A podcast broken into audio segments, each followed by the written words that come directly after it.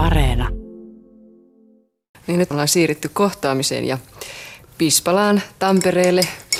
Mikko Alatalo tuossa kilistelee kahvikuppia ja takka roihottaa taustalla sen, mikä kuuluu sitten mikkien kautta. Eli nyt otetaan selvää sitten, että miten Mikko Alatalosta on tullut hän ja mitkä on ollut nämä eväät, joista tämä mies on rakentunut. Ja niin, pitemmittä puheitta lähdetään liikkeelle. Piimä ja rieska. Mikko oli aika innokas yleisurheilijakin silloin nuoruudessa ja hänellä oli ihan siinä kotinsa ympärillä tämmöiset yleisurheiluradat ja suorituspaikat, juoksuradat tehtynä ja mitattuna metrin tarkkuudella ja myös pituushyppy- ja korkeushyppypaikat ja niin edelleen. Että Mikko oli tuollainen urheilullinen nuori mies, niin kuin me kaikki siihen aikaan oltiin. Mikko oli tuollainen, tuollainen aika vilkas, niin kuin ehkä on nykyäänkin. Ja tuota, niin, hän oli sitten monessa asiassa sillä tuolla edelläkävijä silloin nuoruudessaankin, että muistan muun muassa sen, että hänellä oli ihan ensimmäisiä mopedeja meidän kyläalueella ja se, se oli sitten meille kaikille semmoinen vallaton ihmetyksen aihe, se, ihmetyksen aihe se mopedi, jota sitten porukalla tutkailtiin ja kehuttiin, että minkälainen vehe se on. Saako sillä muut ajaa kuin Mikko? No vähemmässä määrin. Mikko isä on, on tosiaankin taksikuski ja tuota, niin, hyvin tunnettu ihminen näillä seuduilla ja nuoruudessa, kun kuljettiin tuolla Kimingin keskikoulussa kirkonkylällä, jossa on, josta on kahdeksan kilometriä tänne matkaa, niin siihen aikaan ei ollut kunta järjestänyt mitään säännöllistä kuljetusta oppilaille, niin Mikon isä sitten taksilla kuljetti meitä kouluun tuonne kirkolle ja näin muodoin päästiin sitten opiskelussa eteenpäin. Tietenkin taksikuskit jouduttiin, tai taksikyyti jouduttiin kustantamaan meidän vanhempien pussista, mutta tuota, niin se oli siihen aikaan varsin edullista kuitenkin. Näin. Niin, eli siinä oli Matti Kontio, naapurin poika, kertomassa Mikko Alatalosta muistelemasta. Matti oli moposta, moposta noin niin, mutta, niin, mutta ajattelin, jos sä oot ollut ensimmäinen, joka sai mopo, eikö se niin ollut? No mä en ollut ihan ensimmäinen, mutta parilla kaverilla oli mopo. Mutta olitko sä niin äleisi? suolivieteri, mutta mulla oli joku tunturi sportta, joku tällainen. Mikä on suoliviiteri? Soliferi. Ai ja. Joo, ja tota, kyllä mä muistan, se oli aika monen ihmetyksen aihe, koska tota, sillä mopolla sillä niin kuin maailmat aukeni, eli pääsi kymmenien kilometrien päähän niin kuin tietysti tyttöjä katsomaan vähän naapurikylillekin. Joo, mä kävin katsomassa sitä sun, sun kotiseutua, eli tätä Kiimingissä tätä alakylää niin käsitin kyllä, että se raitti on semmoinen maantie ikään kuin siinä kylässä. Mm-hmm. Mitä, ja ja tota, Matti Konti ainakin selitti, että olitte sitä pärkännyt. Ja lähinnä sinä olit pärkännyt ja muut oli katseli siinä vieressä. kyllä, siellä muitakin mopoilijoita oli. Kato, sitä ennen mopoja oli räpätit. Eli polkupyörä laitettiin semmoinen pahvipala, joka kävi sinne pyörän pinnoihin sillä että se räpätti koko ajan. Se oli niin kuin muka mopo. Mutta sitten tuli mopo, että niillä päästiin. Ja siis mä ajoin mopolla vielä, vielä tuommoiseen 16-17-vuotiaaksi asti, koska sillä mä pääsin jääliin sinne lähelle Oulua yhden huoltoaseman pihalle, jonne mä köytin sen kettingillä sen mopo ja siitä mä menin paikalle bussilla aina sitten kaupunkiin, kun siellä iltaisin nuoriso kokoontui. Eli Ouluun? Niin, eli meillä oli joku parikymmentä kilometriä siitä Ouluun. Niin, mutta silloin käsittääkseni ei ollut vielä mitään tätä oikotietä, mikä sinne nyt oli rakennettu, ei. vaan että sun piti kiertää aika monen matka. Joo, mun piti kiertää aika monen matka. Sitten mä tulin viimeisellä bussilla, kun oli siihen aikaan jokans nuoriso Oulussa kerääntyi, niin kuin kaikissa kaupungeissa, sille mm. pääkadulle, niin, isokadulle, niin, niin sitten mä sillä viimeisellä bussilla tuli jääli ja sieltä otin mopo ja ajoin, oli kylmä talvi, kato, kun mä vedin, vedin tai syksy, syksy, niin mä vedin sieltä, sieltä tuota niin, mopolla kotiin sitten ja rakkotauti oli niin hirveä, että housut kastua. Joo, mä menisin just kysyä sulta, että oliko sulla sitten jotkut semmoiset erikoiset mopoajovaatteet, kun sä pistit piiloon siis aikaa, kun sä lähdit sinne vikittelemään. Valitettavasti ei ollut, kun olisikin ollut, niin se olisi ollut ihan hieno juttu, mutta tosiaan kyllä mä sillä tyttöjäkin vähän kuljettelin joskus. Ja kerran mä olin oikein uhkatilanteessa, kun me mentiin haukiputtaalle, mentiin poikien kanssa, kaverin kanssa, jolla oli kans mopoja. Mentiin vähän tyttöjä sinne vikittelemään. Me oltiin just jotain 15 ja haukiputaan pojat oli päättänyt, että tänne Kiimingin jätkille annetaan selkää. Ne oli linnoittautunut sinne rautatiesillalle sillä vastaan, että me ei päästy sieltä mopoilla läpi. Siinä mennessä tulla kylätappelu. Siis tämmöiset kylätappeluthan oli hyvin yleisiä Pohjois-Pohjanmaalla siihen aikaan 60-luvulla ja 50-luvulla, koska esimerkiksi pesäpalloottelu, kun oli Kuivaniemen yritys ja Simon Kirin välinen pesäpalloottelu, niin useimmiten se ottelu käytiin vielä sitten siellä Maamiosserran pihalla vielä niin kuin kunnolla oikein niin kuin nyrkellä kunnon suomalainen, pohjalainen meininki. No mikä tämä yleisurheilurata sitten oli? Joo, me raivasin isän kanssa semmoisen oikein yleisurheilukentän ja me merkittiin tarkkaan tulokset. Siihen aikaan meidän idoleja olivat tietysti Parta-Pekka Juutilainen, se, sitä ei nuorempi sukupolvi tiedä, mutta se oli semmoinen kaveri, joka oli hirveän suosittu lasten ja nuorten parissa. Hän kirjoitti aina nimmari ja siihen laittoi kukaan aina semmoisen kauniin kukaan. Hän oli, hän oli bohemin näköinen, hän oli Helsingin kisaveikkojen edustaja ja hänellä oli pitkä niin kuin, pukin parta tässä. Ja, ja hän juoksi sillä taktiikalla, että hän lähti aina alussa täysille ja jätti muut 450 metriä. Ja kaikki aina jännäs sitä, että saadaanko se juutilainen kiinni. Ja yleensä Olavi Salonen, tankki Salonen tuolta Jämsänkoskelta, hän tuli ja hän aina voitti sitten lopussa Partapekka Juutilaisen. Mutta meille nuoris, nuorille se oli niin kuin suuri idoli, että Partapekka uskaltaa ottaa sen riskit, se lähti aina täysillä alussa. Toinen meidän idoli tietysti oli Pentti Nikula, Pentti Nikulan ura oon verrannut vähän tähän Toni Niemisen uraan siinä suhteessa, että Nikula sattui olemaan oikeaan aikaan oikeassa paikassa. Eli hän Suomeen tuli lasikutuseipäät melkein ensimmäisenä maailmassa, samalla kun Toni Nieminen keksi V-tyyliin aika nopeasti omaksu ennen kuin muut omaksuja. Nikula oli maailmanennätysmies, 494 oli ennätys ja me kaikki pikkupojat, niin Kiimingissä kuin varmasti muuallakin Suomessa, ostettiin bambuseipäät tai jolla oli varaa, niin muoviseiväs. Ja mulla oli joku haavasta tehty kevyt seiväs, jolla sitten hypättiin siellä. Siis siellä, siellä teidän takapihalla? Meidän takapihalla tai siellä urheilukentällä, joka oli raivattu sinne metsään. Ja meillä oli kovat kisat siellä aina. Eli maaseudulla yleensäkin, niin kuin, totta kai se oli urheilua. Talvisimme yleensä lumikolalla aurattiin lammen jäälle jääkiekkokenttä tai jääpallokenttä. Siis Oulussa, Oulun seudullahan pelattiin lähinnä jääpalloa eikä jääkiekkoa. Mutta sun isässä oli aika paljon varmaan sun kanssa touhuamassa kaikkea. Sä oot ainut lapsi. Joo. No kyllä mun isä oli oikeastaan aina aika kiireinen, että sillä että mutta mitä mä nostin sun kavereiden jutusta? Niin, se on vähän samanlainen kuin meikäläinen, kun mä oon sanonut, että ei musiikki ole tärkeää, vaan tärkeää on se, että on koko ajan toimintaa. Niin isällä oli ehkä myös se, että sillä oli tärkeää, että sillä on toimintaa. Ja se oli semmoinen, ja on edelleen semmoinen koko Kiimikijoki Laakson tuntema hahmo. Että hän on semmoinen maakunnallinen julkis siellä tavallaan. Kaikki vanhukset, jotka menevät lääkäriin, niin ne käyttää mun isää taksimiestä ja sitten taas äh, tuommoiset äh, nuoremmatkin ihmiset, jotka meni tansseihin, niin aina ne meni niin kuin Jaskan taksilla, ne meni tansseihin. Ja, ja sitten hän ajoi koululaisia tietysti, että se, sekin oli niin kuin yksi juttu, mistä hän tuli tutuksi kaikille. Ja, ja tuommoinen taksimies voi ymmärtää, että se on pienessä kylässä, kun hän vielä jako posti, niin hän on semmoinen elämän symboli tavallaan. Kun Jaska tulee joka aamu ja tuo postiin ja vie mummot kirkolle ja näin, niin se on niin kuin hänen hänen niin kuin elämän tehtävänsä. Mä oon sitä monesti sanonutkin, että minunkin tehtävä oikeastaan on eräänlaista äh, taksimiehen tai postijakaja homma, että ei se musiikki sinänsä ole niin tärkeää, tai, ne, ne, se, tai se mies ei ole niin tärkeää, mutta se, se viestien vieminen ihmisille, se on niin kuin se tärkeä juttu.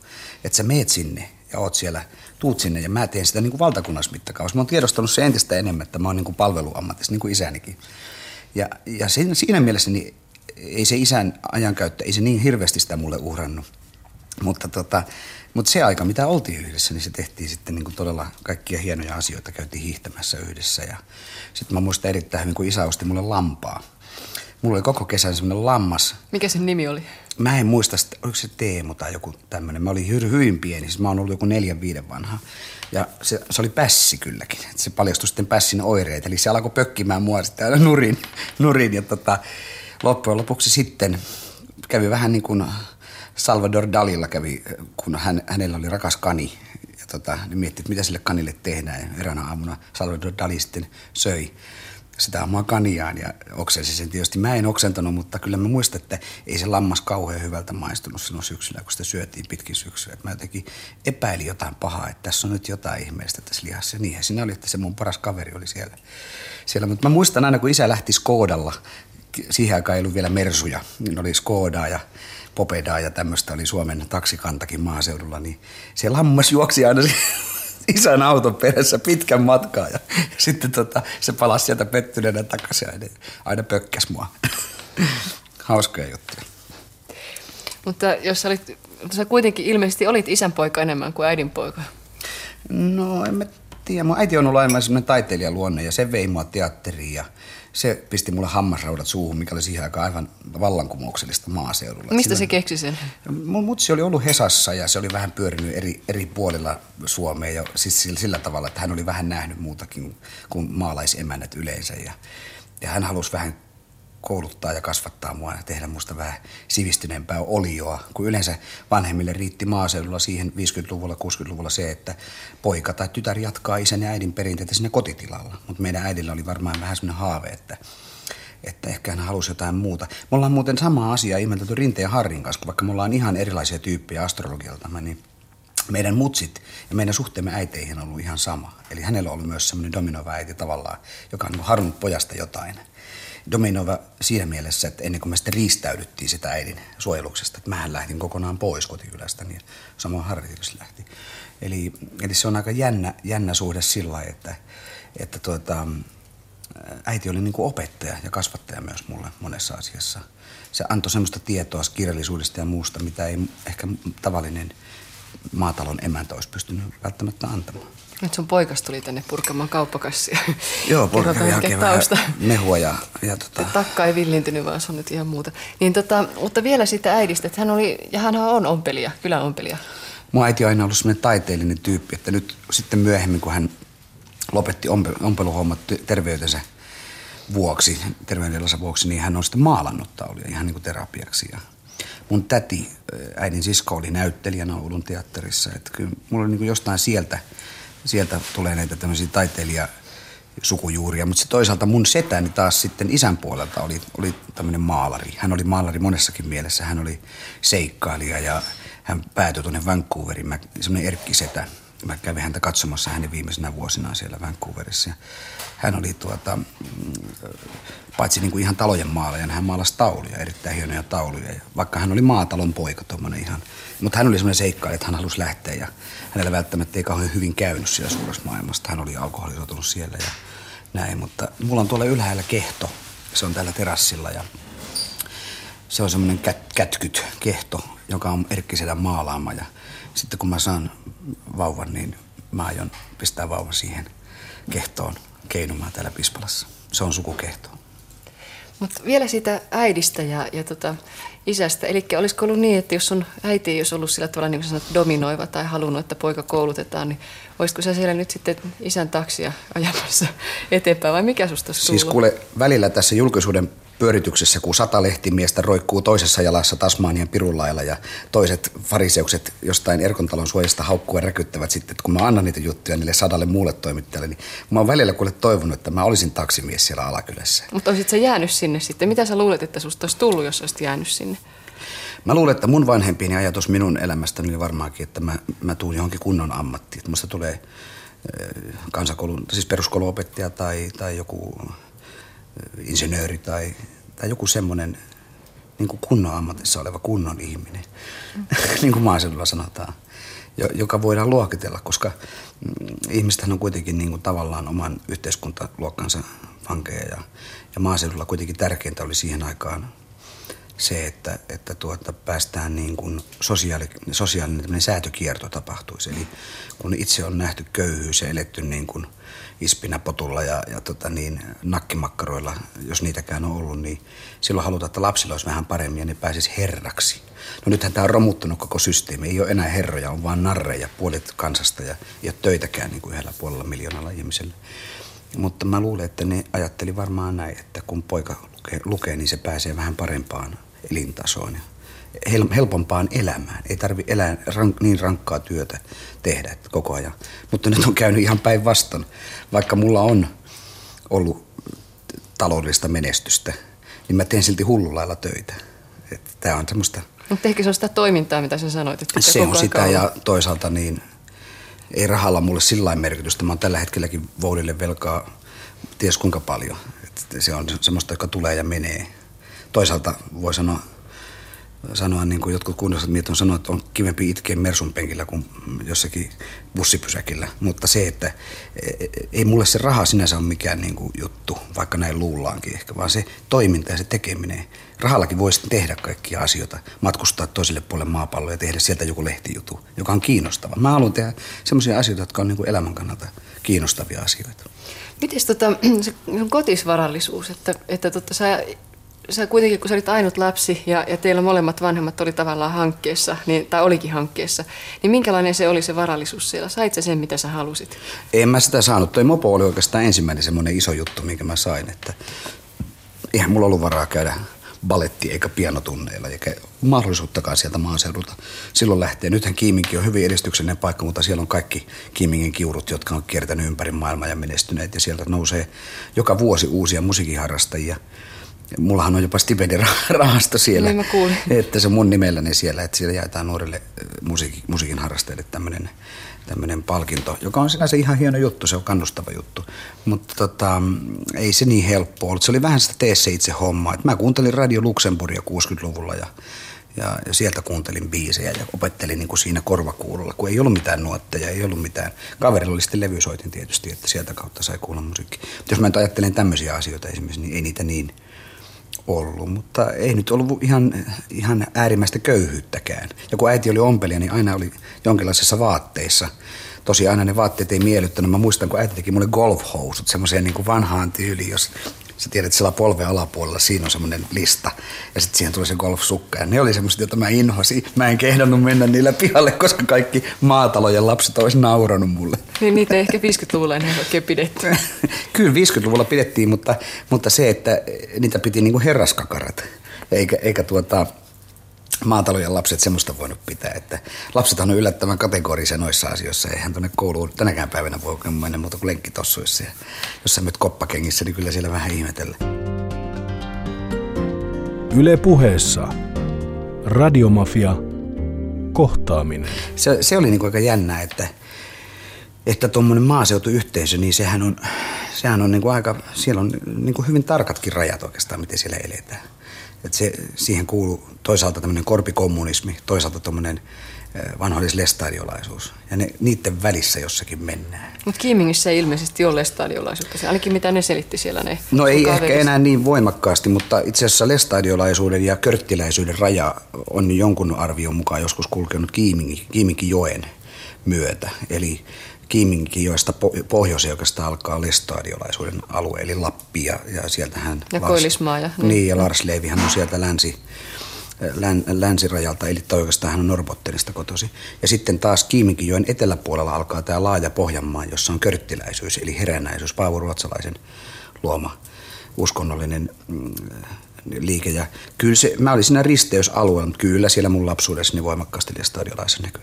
No miten teidän kotiin heijastui sitten se, että teillä ei ilmeisestikään ollut, oltu, niin kuin, siis minkälainen teidän, teidän kodin tämä uskonnollisuus oli? Kyllä mun äitini on uskonnollinen ihminen. Mutta oliko se missään näissä, näissä lahkoissa? Hän ei ollut lahkoissa varsinaisesti mukana, mutta, mutta ja isä on taas Körttitalon poika, että kyllä mun pappani oli hyvin, hän oli muistaakseni kirkkovaltuustossakin mukana, että kyllä, kyllä se kuuluu olennaisena osana aktiivisena, aktiivisella kansalaisella olla olla mukana myös kirkon toiminnassa.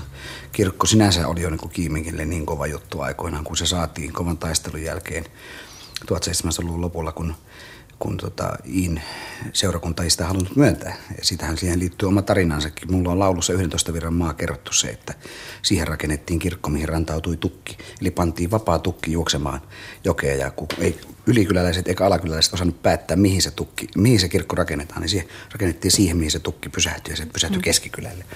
Eli sekin kirkkoon liittyy niin paljon muutakin kansansivistyksellistä asiaa, eikä pelkästään vaan se uskonto. Se oli semmoinen keskipiste, kun ihmiset tuli kirkkoon. Mäkin muistan, kun lapsena mentiin kirkkoon, joulukirkkoon, niin se oli semmoinen, mihin ihmiset tuli tapaan myös niin kuin tavallaan toiseen. Se oli traditio. Minkälaiset eväät, tämmöiset aatteelliset eväät sä sait sieltä kotos? Kyllä mä muistan, että siinä oli hyvin voimakas tämmöinen, tämmöinen uskonnollisuus ja siis semmoinen tietynlainen luteralaisuudesta nouseva moraali siitä, että työtä pitää tehdä ihmisen leipänsä eteen ja, ja toisaalta tiettyä ennakkoluulo niin sanottuja herroja kohtaan. Mutta kuitenkin tähän maaseutuajatteluun kuuluu se, että toisaalta sitten meidän lasten pitäisi päästä sinne, sinne, sinne tuota helpommalle leivälle. Sehän on niin kuin se, mihin uskottiin pitkään ennen kuin tämä koko järjestelmä Pohjola Japani romahti, eli on akateemisia työttömiä valtavat määrät. Toinen, mikä mun mielestä on mielenkiintoista, on se, että aina mun kotona niin kuin isä oli hyvin aktiivisesti, luki lehtiä ja seurasi aikaisin. Niin aina käytiin poliittista debattia. Siellä kävi kommunistia ja siellä kävi kokoomuslaisia. Ja, ja sä sait olla aina kuuntelemassa. Mä sain kuunnella sitä väittelyä. Mä muistan, että kun silloin Kekkosellahan oli hyvin voimakas valtakunta, siis 56 lähtien hän hallitsi Suomea erilaisten noottien ja muiden avulla, yöpakaskriisien ja muiden avulla. Silloin ilmestyi semmoisia huutavan ääniä korvessa, niin kuin Kauko Kare, joka kritisoi Kekkosta. J. Juhani Kortessalmi, Veikko Vennamo, ne, ne arvostelivat Kekkosta, ne toivat Kekkosta sen toisen puolen esiin, niin kuin diktaattorin toisen puolen. Ja mä muistan, että mun kotona, niin vaikka meillä ei koskaan mitään SMP-tilaisuuksia järjestetty, kau pois se meistä, mutta tota, mulla oli mahdollisuus seurata tätä keskustelua. Mä olin myös lukiolaispoikana sain seurata SMPn nousua, joka oli hyvin mielenkiintoinen. Siihen liittyy jollain lailla samoja piirteitä kuin tässä nyt tähän Ahtisaari ryvettymättömyysliikkeeseen. Ja se, se oli niin kuin mielenkiintoista, että mä sain niin kuin seurata koko ajan sitä keskustelua, miten voimakkaasti maaseudulla puntaroitiin niin kuin asioita ja Saimaan kanavaa kritisoitiin. Ja ihan samoja asioita kuin periaatteessa kuin tänä päivänä. Mm, niin, että ne ei muutu mihinkään. Ei ne mihinkään muutu ja herrat on herroja ja duunarit on töiläiset on työläisiä. Mites äh, semmoinen asia, että oliko sun äidillä ja isällä sellaisia kertojalahjoja, että ne olisi kertonut sulle tarinoita tai lukiko ne sulle satuja? Luettiinko sulle lapsena? Kyllä äiti luki, mutta ennen kaikkea mä luin itse. Et ky- Opettelit sä lukemaan ennen kouluikäistä? Joo, kyllä mä luin siinä kuuden vanhana mä jo luin. Ja tota, mä kunnan, tai kylän, alakylän kirjasto oli kovassa käytössä. Mä luin jopa semmoisiakin kirjoja, mitä äiti varmaan olisi hyväksynyt, eli jotain vähän, vähän rivompiakin juttuja. No, jopa kerro. Hannu Salamaa ja tämmöistä vastaavaa, jotka, jotka tuota niin, mä tietysti korvat punaisena lueskelin jossain vintille, että kun Hannu Salama onanoi kirjoissaan jopa, mistä Juise sitten laulu myöhemmin. Ja tota,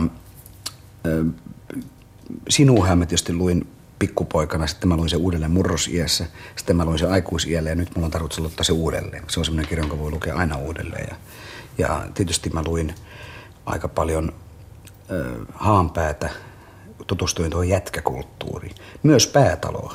Muistan, että Saarellan Heikin kanssa ja me tehtiin jopa esitelmät joskus.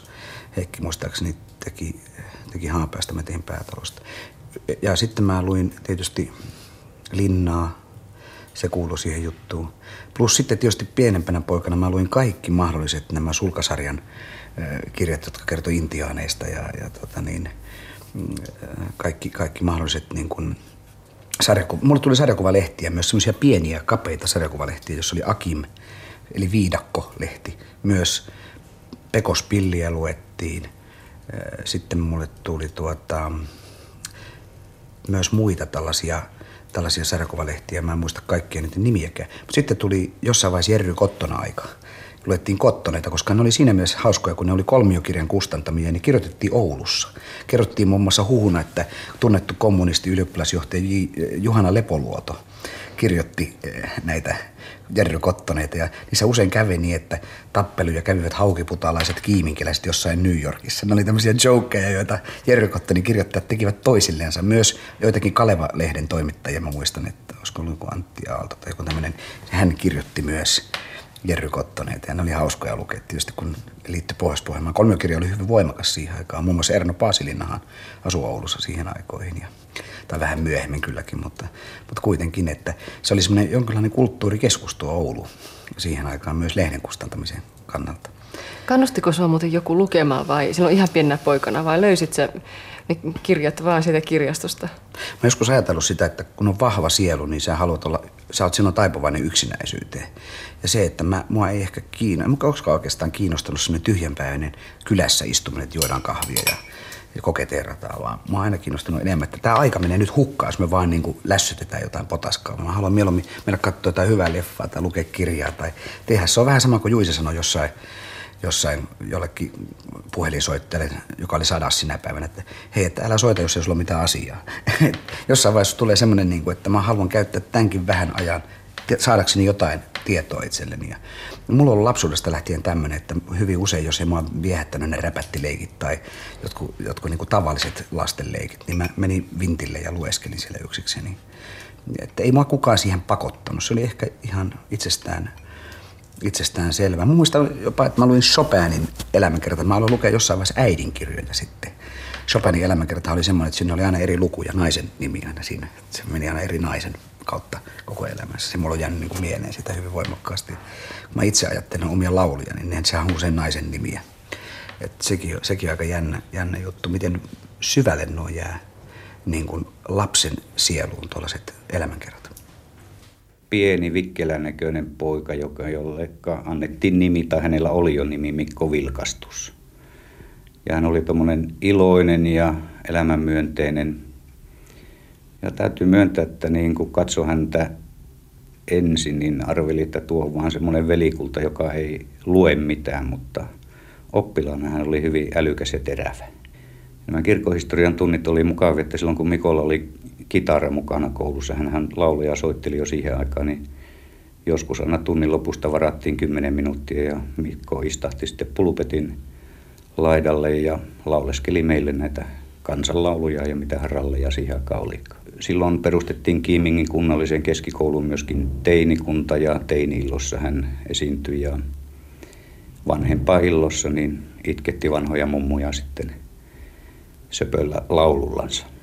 Ei Mikolla Estoja ollut esiintymissä lainkaan. Hän oli tuollainen vilkas luonne, niin hän piti jo silloin pienenä poikana esiintymisestä. Ja sitten muistaakseni lukioaikana hän oli Amerikassakin Lionsien stipendiaattina ja siellä esiintyi televisiossa ja lauleskeli jo siellä, että kyllä hänelle tuo esiintyminen on hyvin luontaista ollut aina. No se, minkä huomasin sieltä, sieltä opettajan pöydän takaa, niin äh, Mikko oli semmoinen elävä keskipiste. Tämä luokka oli siitä harvinainen, että se oli jo neljän vuoden aikana karsiintunut. Se oli ensimmäinen äh, rypäs kiiminkiläisiä omassa oppikoulussa ja oli tapahtunut karsiintumista ja siellä oli sitten ne parhaat jäänyt oikeastaan jäljelle ja ja tuota, nämä muut olivat äh, tuommoisia rauhallisempia ja muita, mutta Mikko oli se, joka piti sitten elämää yllä tavallaan siinä porukassa. Kaikki tuntuvat hyväksyvän hänen touhunsa. Kyllä Mikolta aina huumoria löytyi ja, ja sitten hyviä kysymyksiä ja hyviä hama, havaintoja aina.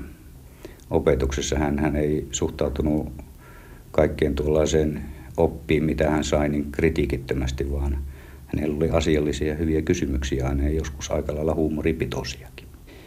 No muistan, kun opetin kirkkohistoriasta Naantalin luostarista, miten siellä nunnat rankaisivat itseänsä pukeutumalla viholaissäkkiä tai viho, niin viholaissäkkiin ja, ja tuota, piiskaamalla itseä. Ja Mikko kun ei mennyt usko sitä ensinnäkin, että miten näistä nokkosista, eli viholaisista täällä sanotaan, niin tehdään vaatetta. Ja, ja kyseli monta kertaa jäljestäpäin, että pitikö se paikkansa, että ne tosiaankin ruoskivat itse. Olihan ne pöljiä kyllä tämä välillä semmoista itsensä ruoskimista ollut tämä homma sitten myöhemmin kyllä.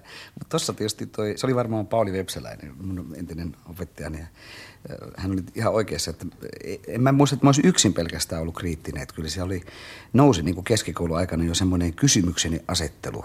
Ja varsinkin niin kuin just uskonnon tunnella noita, sitten hän alettiin epäilemään kaikkia näitä, että pitäisikö näin paikkansa kaikki nämä asiat. Ja ennen kaikkea Suomen historiallinen näkemys, koska silloin 60-luvulla alkoi rapisemaan ne vanhat käsitykset kotiuskonto, isänmaa jutut ja niitä alettiin vähän jo epäilemään. Sitten tietysti voimakkaammin vielä, kun mä olin Tuiran yhteiskoulussa eli Madetajan lukiossa. Silloinhan me oltiin jo hyvin aktiivisia. Siellä oli Väisäsen Hannoja ja muita bohemeita taiteilijoita. Mutta jo keskikoulussa niin semmoinen tietysti, tietty maailman tiedostaminen alkoi. Ja ylipäänsä siis se, että sähkökitara oli keksitty, niin sehän mullisti koko maailman, koska sähkökitaran keksimisen jälkeen runous siirtyi lauluntekijöille, runoilijoilta. Ja, ja tota, se, se oli aika kova juttu, että, että laulajat, niin kuin Donovan ja Dylan ja, ja tietysti suomalaismittakaavassa kaiken mamman huutenänit, riot ja muut laulu tämmöisiä tuulelta vaan vastauksensaan, pasifistisia lauluja ja We Shall Overcome ja kaikkia näitä. Se ei ollut vielä ihan vasemmistoradikalismia, vaan se oli semmoista yleishumania tiedostamista ja siihen liittyi niin oikeudenmukaisuuden vaatimus niin kuin yhteiskuntaan. Kyllä se niin kuin jopa maaseutukoulussakin heijastui se ajattelutapa. Tietysti jossain Helsingissä se oli paljon vielä trendikkäämpää se asia, mutta muistan, että kouluaikaan niin kuin näitä kysymyksiä esitettiin hyvin paljon, että onko tämä nyt ihan näin niin kuin opettajat opettaa. Ja tietenkin myös kritisoitiin sitä käsitystä, miten viime sotaan suhtauduttiin, että toisen maailmansota eli Suomen, Suomen sotaa Neuvostoliittoa vastaan, että koska oli ajateltu, meidän vanhemmat oli, toisaalta niillä oli, niistä heijastui voimakas ryssäviha, mutta kuitenkin oli tämä yleinen poliittinen liturgia, joka oli sitä mieltä, että neuvostoliittolaisten neukkujen kanssa pitää olla ystävä. Silloin ei käytetä neukkusanaa, koska sehän on myöhemmin tullut juttu. Sillä yritettiin pehmentää neuvostoliittolaisten käsitystä. Mutta siis joka tapauksessa niin se oli semmoinen hyvin skitso suhtautuminen venäläisiin. Toisaalta ne oli, niistä oli katkerat muistot meidän vanhemmilla, mutta toisaalta kuitenkin Kekkosen virallinen liturgia sanoi, että niitä pitää olla ystäviä näiden venäläisten kanssa. Ja lehdistökin hymisteli siinä mukana, varsinkin maalaisliitto tietysti, koska maalaisliitto oli kärjessä niin kuin venä, ystävyydessä venäläisten kanssa kommunistien rinnalla. Et se, se, se oli semmoinen, joka hämmensi nuoria ja, ja, kuitenkin sitten, sitten tuota, se ryssäviha yritettiin jättää taka-alalle ja löytää se ystävyys sieltä. Niin varsinkin kun joku Kiiminkin, niin se oli, se oli varmaan kuin maaseutua ja, ja tota, mä en tiedä minkälaiset ne poliittiset valtasuhteet silloin oli sinun aikoihin, mutta se ei varmaan ollut ihan niin kuin semmoista etukenossa menevää, että se saattoi olla vähän semmoista niin kuin tasaisen taantumuksellista. Tai Joo, näin. siis sanotaan, että se, se, se koko maalaisliiton sisällä kävi se, niin kuin se skitsous. Eli toisaalta maalaisliiton virallinen liturgia ja Kekkonen sanoi, että ne ystäviä pitää olla venäläisten kanssa. Mutta kuitenkin niin kuin siellä takana jurnotti se, mutta ei noiden ryssien kanssa pääse väleihin, koska viime sodassa on jo taisteltu niitä vastaan. Ja ainoat, jotka oli niin kuin vilvyttömästi venäläisten ystäviä, oli tietysti SKDL, eli kansandemokraattien porukat. Ja niitä oli paljon myös Kiimingissä. Siis Kiimingin luokkarakennehän oli silloin hyvin voimakas puoluerakenne näin, että oli keskustalaiset ja kommunistit siihen aikaan. Nythän siellä on myös demareita ja kokoomuslaisia, kun on tullut virkamiehiä kaupungista. Et se on ihan tyypillistä. Yle puheessa. Radiomafia. Kohtaaminen. Eli me teemme nyt kohtaamista tältä Mikko Alatalon, kun tuo Pispalasta, niin siihen, se täytyy selittää, että minkä takia puhelin soi ja joku käy tuolla. Ei nyt karkaa puhelimeen. Se on varmaan Kallen kavereita. Niin, Kalle käy välillä jääkaapissa. Ei kun kaapilla, niin, Niin. kai lähinnä sinne me palelemaan. Mutta siitä, että minkälainen, minkälainen tota, oli se sun ensimmäinen koulupäivä? Millä mielin sä lähdit kouluun? Sähän osaat lukea jo.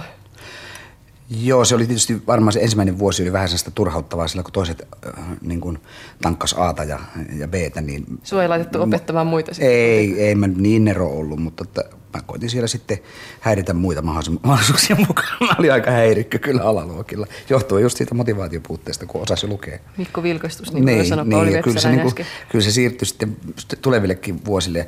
En mä itse asiassa lukenut hirveästi, mutta mä, mä pärjäsin kyllä ihan päättelytaidolla ja sitten kuuntelemalla opettajia. Silloin kun ne sen kertaalleen kertoi, niin kyllä mä... Tuohon, tuohon mä niin kuin vieläkin palaan tuohon uskontoon. Mä olin kyllä kiinnostunut uskonnollisesta asiasta tosi paljon. Mä olin joskus Parviaisen Jussin kanssa tästä asiasta puhunut. Jussihan on ollut aikoinaan hyvin aktiivinen niin kuin uskonnollisissa asioissa ja se heijastui myös hänen näytelmissään. Kyllä mä väittäisin, että mun lauluissa myös ne näkyy Rinteen Harrinkin vaikka Harri ei ehkä ole sillä niin uskonnollinen tyyppi, elänyt tuommoisessa uskonnollisessa ympäristössä kuin mä. Erkki Kauppila joskus, mm, tämä kansanuutisten entinen päätoimittaja, sanoi, kun mä tein semmoisen lestadiolaisuutta ja sen yksilmäisyyttä kritisoivan laulu, että älä arvostele lestadiolaisuutta näin, näin niin kuin karikatyyrin muodossa, että se on jokaisessa meissä joka on elänyt siinä pohjoispohjalaisessa lestadiolaisuudessa, niin se jää meidän sisäämme. Että jopa kommunisti, kommunistilehden päätoimittaja sanoo näin. No millä tavalla se sussa jäi näkymään? Kyllä se näkyy varmasti tiettynä niin kuin saarnamiehen mentaliteettina. Et Mä oon joskus vähän ärsyttävällä tavalla saarnamiestä. Rinne joskus sanonut, että meidän pitäisi olla enemmän hirtehisiä ja suhtautua hirtehisesti myös niin kuin siihen kritiikkiin, mitä meitä kohtaan esitetään, koska kuitenkin niin kuin, mitä sanomalehdille tapahtuu, niin niistä kääritään silakoita, laulut jää elämään. Että, että pitäisi osata suhtautua maailmaan hirtehisemmin. Ja Rinnehän on koittanut tätä puolta tuoda esiin. Että mussa, mussa ehkä löytyy semmoinen voimakas emotiopuoli ja tämä just tämmöinen tämmöinen tietynlainen saarnamies, josta myös joku kriitikot on sanonut, että se on tylsää, että kuunnella jotain alatalon saarnoja. Mites tota, niin semmoinen, että, että tota, kun sä puhut nyt tästä uskonnosta ja sitä lestadiolaisuudesta ja sitten oli tämä kylä ja näin poispäin, mutta että jos mennään sinne ihan teidän kotiin, niin millä tavalla ainutta Mikkupoikaa kasvatettiin? Minkälainen oli kuri? Saitko selkääs koskaan esimerkiksi? Sain jo äidiltä selkeä. Mä muistan, just kun mulla oli näitä motivaatiovaikeuksia koulussa, niin yksi kevät juhla oli sitten, äiti oli aivan mustan puhuva, kun mun käytös oli jotain seitsemän tai kahdeksan. Se oli siihen aikaan aivan sanokovamattoman hirveätä, koska yleensä käytös oli aina kymmenen. Ja tota, ellei mitään tosi rötöksiä ollut tehnyt. Ja opettaja oli sitten halunnut muistuttaa, että tämä poika on niin kuin sopeutumaton ja ylivilkas. Ja sitten mä ajettiin, mä muistan, mä kiekutin sillä polkupyörällä menen kotia kohti ja mä näin, että äiti oli aivan mustan puhuvana ajo perässä. Ja tultiin kotiin ja se haki sieltä tien varresta sen pitkän, pitkän vitsan. Ja se tuli ja ripsi kintuille kato ja joko nyt alat asettuu ja menee niin kuin samaa, samaa sapluunaan kuin muutkin kakarat. Mitäs sinä? Mä lupasin, että kyllä, kyllä. Kyllä minusta tulee vielä kunnon poika. Mutta sulla oli ilmeisesti aika turvallinen lapsuus. Olihan se siis sillä tavalla. Ja mun lapsuuteen kuuluu, vaikka meidän talo, siis kotitalo, sehän on hautapellolla, eli entisellä tervahaudalla. Se oli Alatalon vanha tervahauta, jolla siis on elätetty näillä tervahaudoilla koko Oulun porvariskaupunki ja ne puutalot eh, ympäri maakuntaa, Kainuuta ja, ja, ja Pohjois-Pohjanmaata. Niin siihen, se oli ihan rakennettu tervahaudalle siihen pellolle tämä mun kotitalo. Siinä ei ollut mitään lehmiä eikä hevosia, mutta heti mun isäni kotitalossa oli lehmät ja hevoset ja maatalot siinä ympärillä ja koko se metsä, rauhoittava metsä, jossa mä vieläkin käyn välillä puhumassa puille. Siihen kuuluu se kotikangas ja Hämeenjärvellä kävin hiihtämässä talvisin niitä, niitä tota, pieniä mäkiä, mitä siellä oli, mitkä näytti lapsena tosi isoilta. Nythän ne on aivan pikkunyppyjä. Niin se on aika tasasta seutua. Niin, se on aika tasasta seutua. Ja, ja tietysti sitten myös niin kuin ne käynnit Oulussa. Et se oli semmoista pientä kur- kurkottamista niin kuin lapsuuden maailmasta semmoiseen isompaan ilmapiiriin. Ja muistan, kun pikkupoikana kauppahotelin edessä näin Henry Tiilin elämänä. Henry Tiil, joka oli niin kuin legenda on käyhä laulaja, mä vain niin olen laulanutkin. Riko romahan on täynnä näitä sitaatteja, jotka on sieltä lapsuudesta jäänyt mieleen. Niin Henry Tiil oli siellä niin kuin rinta pystyssä komeana, kaksirivisessä puvussa, musta kiiltävä tukka. Mä tommonen mies, että wow, että tosta varmaan naiset tykkää. Ja tota, sitten myös muuten, niin kuin Ouluhan oli hyvin aktiivinen, sehän on edelleen aktiivinen, Pohjois-Suomen pääkaupunki ja kaikki ne pohjalaisen kirjakauppa ja ja silloinen tavaratalo siellä, mitä oli Mutta Helsinkiä ei tarvittukaan. Helsinkiä ei tarvittu. Sitten mä olin joku 7-8 vanha, kun me käytiin ensimmäisen kerran Helsingissä isän mukana. No, sä aika harvinainen varmaan. Joo, ei monet käynyt lapsena, mutta mä kävin isän mukana. Mä muistan hyvin tarkkaan sen, kun me mentiin Konelasta Lauttasaaresta hakemaan, kun meillä oli Volka, ja vekseli. tota, me ajettiin sen Lauttasaaren vanhan sillan yli, joka oli siinä viinatehtaan vieressä ja siitä, siinä lähellä lepakkoluolaa ja siitä nousi ne sillat pystyyn. Se oli aika hieno, kun laiva meni sieltä ja sillat nousi pystyyn. Ja tota, mä muistan hyvin sen reissun vielä. Me käytiin Korkeasaaressa, jossa mä karkasin vilkkana mun vanhemmilta, niin minä naapuri pariskunta sanoi, että nyt se karkastoi poika ja pilas meiltä koko reissu. Mä menin jonnekin apina häkkiin suurin piirtein siellä. Ja sitten mä muistan, me käytiin Loviisassa ja, ja Porvoossa ja jotain Runeberin talossa käytiin ja, ja tota, Punkaharjun kautta ajettiin ja Pujon kautta sitten Kiiminkiin takaisin.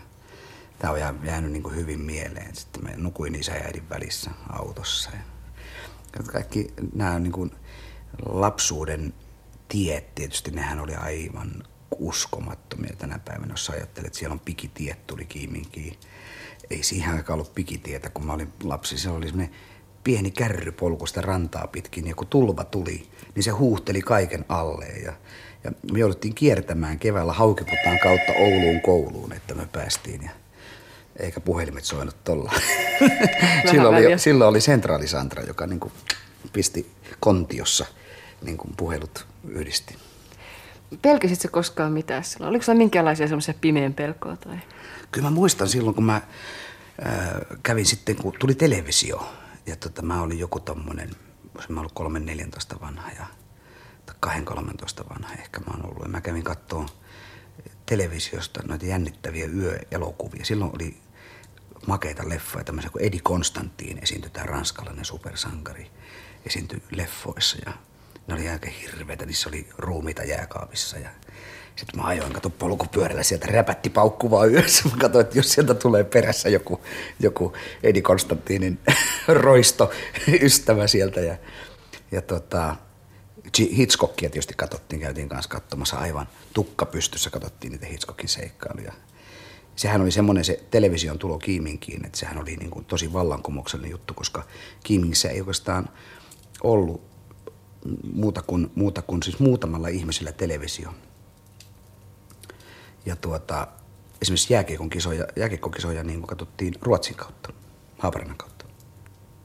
Muistelen, että kerran keskusteltiin, kun mentiin Tuira-yhteiskouluun linja-autolla, niin siellä aamulla meillä tuli Mikon kanssa semmoinen keskustelun aihe, että kirjallisuudesta, että onkos, onkos tuo, pitäisikö maksaa sellaista taiteilijan palkkaa ja me esitimme erinäköisiä argumentteja. Minä olin voimakkaasti sitä mieltä, että – mitään sellaista ei tarvita, että kun taiteilijan palkkaa, että että minä, minä niin vähät välitän siitä, että onko joku Jorma Ollikainen kirjoittanut sen nimisen kirjan kuin Kelokämppä. Että se ei niin minun elämää hetkauttasi ja Mikko esitti sitten vähän toisen näköisiä argumentteja ja sitten kun mentiin Tuura yhteiskouluun, niin koko Suomen tunti käytettiin musiikki tuon suomen kielen lehtorin johdolla siihen keskusteluun. Se oli hyvä keskusteluaihe, johon sitten koko luokka osallistui. Ja toisen muistan sitten tämän – sekin taisi tapahtua ihan koulumatkalla, kun me menimme sinne linja-autossa. Ja Mikku sitten musisoivana miehenä taputti siinä menomatkalla jossakin vaiheessa näin polviin tällä tavalla ja taisi läpyttää käsiäkin siinä. Ja sanoi sitten minulle, että tässä on semmoinen musiikkikappale, että se on tavallaan sävellys ja no minä sitten rupesin pistämään siinä hantti, että eihän tämä mikään sävellys voi olla, että sinä vaan naputtelet tuossa käsiäsi ja niin se taas matka taittu muistan, kun ensimmäinen televisio tuli tänne Kiiminkkiin. Se oli joskus 60, 60-luvun alkupuolella ja se ainut televisio oli tuossa osuuskauppa Arinan näyteikkunassa, eikä sieltä näkynyt mitään muuta sieltä, sieltä television ruudusta kuin vaan se virityskuva. Ja kun me päästiin keskikoulusta, me pojat, niin me jäätiin sitten tuntikausiksi siihen pakkaseen oven ulkopuolelle katsomaan sitä, että kun sieltä, sieltä tosiaan sieltä televisiosta jotakin – jotakin näkyy. Ja sitten kirkonkylällähän oli, oli ainakin yksi baari tuossa huoltoasemalla. Muistaakseni se oli jo silloin TBn baari ja sinne monesti Mopon suunta meillä matkasi. Siellä oli levyautomaatti ja sieltä saatiin sitten soitella sen ajan levyjä, hittejä, mitä niitä oli. Ja muista juuri, että minäkin ensimmäiset – Beatles-kappaleeni ja monet meistä pojista, jotka sinne mopoilla menimme, niin kuulimme juuri näiden levyautomaattien kautta. Jos ei meillä itsellä ollut varaa soittaa, niin siellä sitten vähän varttuneemme, että isommat soitteli näitä. Siinä oli Heikki Saarela, josta sä Joo. mainitsitkin jo tuossa kerran, että te teitte jotakin esitelmiä. Mutta tota... niin Heikki on nyt kunnan valtuuston puheenjohtaja. niin, ja opettaja.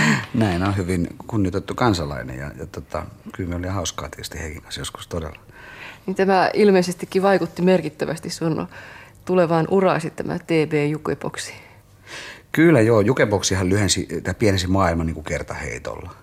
Että siellä, sehän oli ihan, ihan järisyttävä. Siis Kuka siihen valitsi muuten levyt? Kyllä se on Rahis Helsingissä, joka valitsi raha-automaattiyhdistys. Eli ne valitsi sen mukaan, mitä eniten kansa soitti.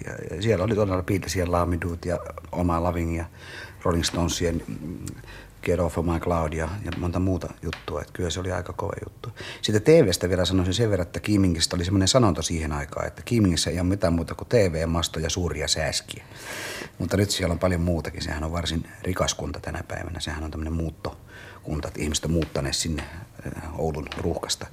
Ja tota, kyllä se TV oli iso juttu, että Heikki tuossa muisteli sitä, että tosiaan Arinan ikkunasta tätä käytiin katsoa. Mäkin muistan, että mä olin aamu viideltä noustiin kattoon Cassius Klein, eli Muhammad Alin ja Sony Listonin ottelua. Se alkoi aamu viideltä tai kuudelta. Sitä mentiin sinne Arinalle katsoa sinne, sinne kaupalle, kun siellä oli kylän ainoa TV. Ja yleensä sitä TVtä katsottiin testikuvasta hyvän musiikkiin saakka. Kaikki sulatettiin ja suoratettiin. Milloin tuli teille televisio? Se tuli joskus 68, 67, 68 sitten. Sitä ennen oli tosiaan katsottu Ruotsin kautta ja siinä oli aina paljon lumisadetta välissä. Että se oli, kun se Haaparannasta tai Luulajasta tuli niin kuin se. Että mä muistan, että jääkiekon MM-kisoja katsottiin aika paljon niin kuin sieltä kautta. Mutta se, mikä niin kuin TV-ssä mun mielestä oli olennaista 60-luvulla, että siellä oli mun suuret sankarit, suuret esikuvat tulivat sieltä. Paitsi tietysti Renegades. Mä muistan, kun mä huusin isälle, että no nyt se tulee Cadillac. Meidän isä sanoi, mikä Cadillac? Eihän siellä mitään Cadillacia. se oli Renegade, sen soitti Cadillacia. Steve Winwood esiintyi 17-vuotiaana Suomen TV-ssä suorassa lähetyksessä. Se oli kova juttu. Tietysti siellä oli nämä kaikki kansalliset.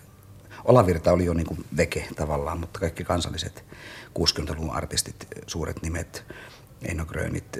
Malmsteen esityy siihen vielä paljon vanhana miehenä televisiossa. Teija Sopanen tietysti oli hahmo, Aarejalo, Jukka Virtanen, kaikki nämä slapstick-komedian mestarit, Matti Kuusla myös. Ja, ja tuota, mutta ennen kaikkea mun sankareita olivat ajankohtaisen kakkosen miehet ja, tai pojat. Esko sanoa pojat. Esko Juhani Tennilä, Erkki Saksa, Risto Heikkilä. Miksi? Mitä sä imit niistä? Ne, ne teki yhteiskunnallista vallankumousta. Ne kritisoi, ne oli Ralph Neidereitä. Amerikassa oli tämmöinen Ralph Neider, tämmöinen kuluttaja-asiamies, tavallaan niin kuin kuluttajien suojelija, joka tuota, halusi kuluttajien puolesta valittaa kaikista korneista jutuista. Sen oli aloittanut sen kehityksen Suomessa, äh, uskokaa tai älkää, Reino Paasilinna. Hän teki ohjelman vakuutusyhtiöstä, miltä ne huijaa ihmisiä. Ja sen jälkeen mä seurasin silmäkovana aina näitä lauantain uusintoja, mitä ajankohtainen kakkonen lähetti, ja myös niitä iltalähetyksiä. Ne pojat meni niin pitkälle, kun ne kritisoi joitakin tämmöisiä tehtailijoita ja, ja ökkäreitä, että ne kaatovat yhden muovitehtaan ihan aiheettomastikin, ja Yleisradio joutui maksamaan. no sittenhän sitä meni eduskuntaan Tennilä kommunistien edustajana, ja, ja nämä muut jatko sitten. Mun oikeastaan ympyrän sulkeutuminen oli 70-luvun puolivälissä, kun mä pääsin ajankohtaiseen kakkoseen töihin. Sitten näiden, näiden isku, Tenillä ei ole enää mukana, mutta Saksa ja, ja Heikkilä oli siellä. Ja, ja samalla kun mä pääsin töihin, niin, tota, niin silloinen kakkosenjohtaja Paloheimosta lopetti sen ajankohtaisen kakkosen ja, ja tota, perusti tuon tasavallassa tapahtuu jossa se vesitettiin koko juttu eli semmoisen yleisohjelman, joka, jossa oli sekä dokumenttia että viihdettä että ajankohtaisuutta. Nythän se on palannut takaisin, mutta kyllä mä muistan, ajankohtainen kakkonen oli mun mielestä semmoinen muuhun koulupoikana voimakkaasti vaikuttava ohjelma. Tuli muuten mieleen, että kun tässä tämä sun opettajas Pauli Vepsäläinen mainitsi tästä Amerikan matkasta, niin mikä se matka oikein oli? Tuossa oli semmoinen hassu juttu, että joka maasta, länsimaasta, siis sosiaalisesti maat ei kuulu siihen mukaan tietenkään, niin, niin tuota, sai jokaisen maan eniten jäseniä sinä vuonna kasvattanut kunta, tai sen kunnan Lions Club sai lähettää nuoren miehen Amerikkaan. Eli se, tsäkähän oli ihan satumainen, että mulle sattui se. Ja mä muistan, että Kiimingissä haettiin, Kiiminki voitti sen, sen sinä vuonna sen, sen kilpailun, että ne eniten sai niin jäseniä Lions Clubiinsa. Ja sitten niitä piti valita yksi nuori mies, 16-17-vuotias kaveri Amerikkaan, joka lähtee sinne semmoisen Lions-kokoukseen mukaan kesäksi. Ja ja tota, mä muistan, että ne puntaroi sitten oululaiset, sanoivat, että heillä on kyllä hyviä ehdokkaita, että he voi lähettää mieluummin ne paino päälle, että he lähettää omaa ehdokkaansa sinne. Mutta kiimikäläiset oli sitketä, että kyllä meiltäkin vielä omasta kunnasta löytyy, vaikka ei ollut kuin yksi ylioppilas vasta ollut siihen mennessä koko kunnassa, ja, tai ainakaan alakylässä. Ja, ja tuota, Sarla Heikki ja minä kai oltiin siinä loppusuoralla sitten, ja ne päätyi sitten mieluummin tähän vilkastukseen vakavampinisempää Heikki.